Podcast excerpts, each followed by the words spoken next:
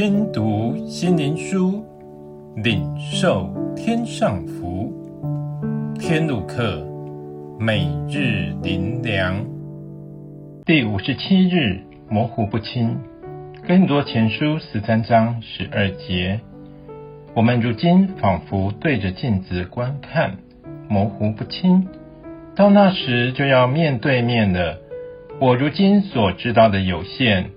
到那时就全知道，如同主知道我一样。我们每天所面对的形形色色，身处其中的我们，深知其中的原委吗？还是迷迷糊糊的随波逐流，浑然不知呢？活在真真假假的世界中，眼中所见的更是五花八门。心常被扰乱，动荡不安，无法分辨，不得安宁，仿佛进入的迷宫。烟雾弥漫，活在雾中，唯有烟雾散去，才得见真相。如何使周遭烟雾散去呢？如何得见真光？有迹可循吗？从天而降的耶稣是真光。他的道是真理，他是神本体的真相，他是出黑暗入光明的主。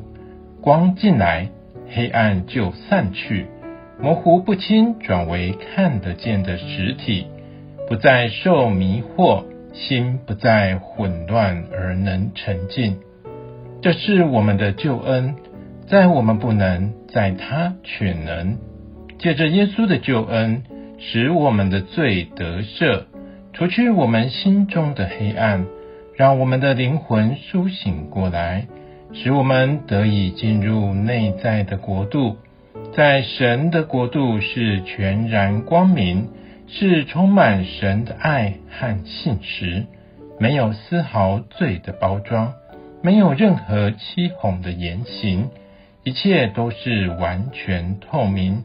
不再模糊不清，因我们在神的光中，黑暗的伪装就不再能迷惑人的眼目。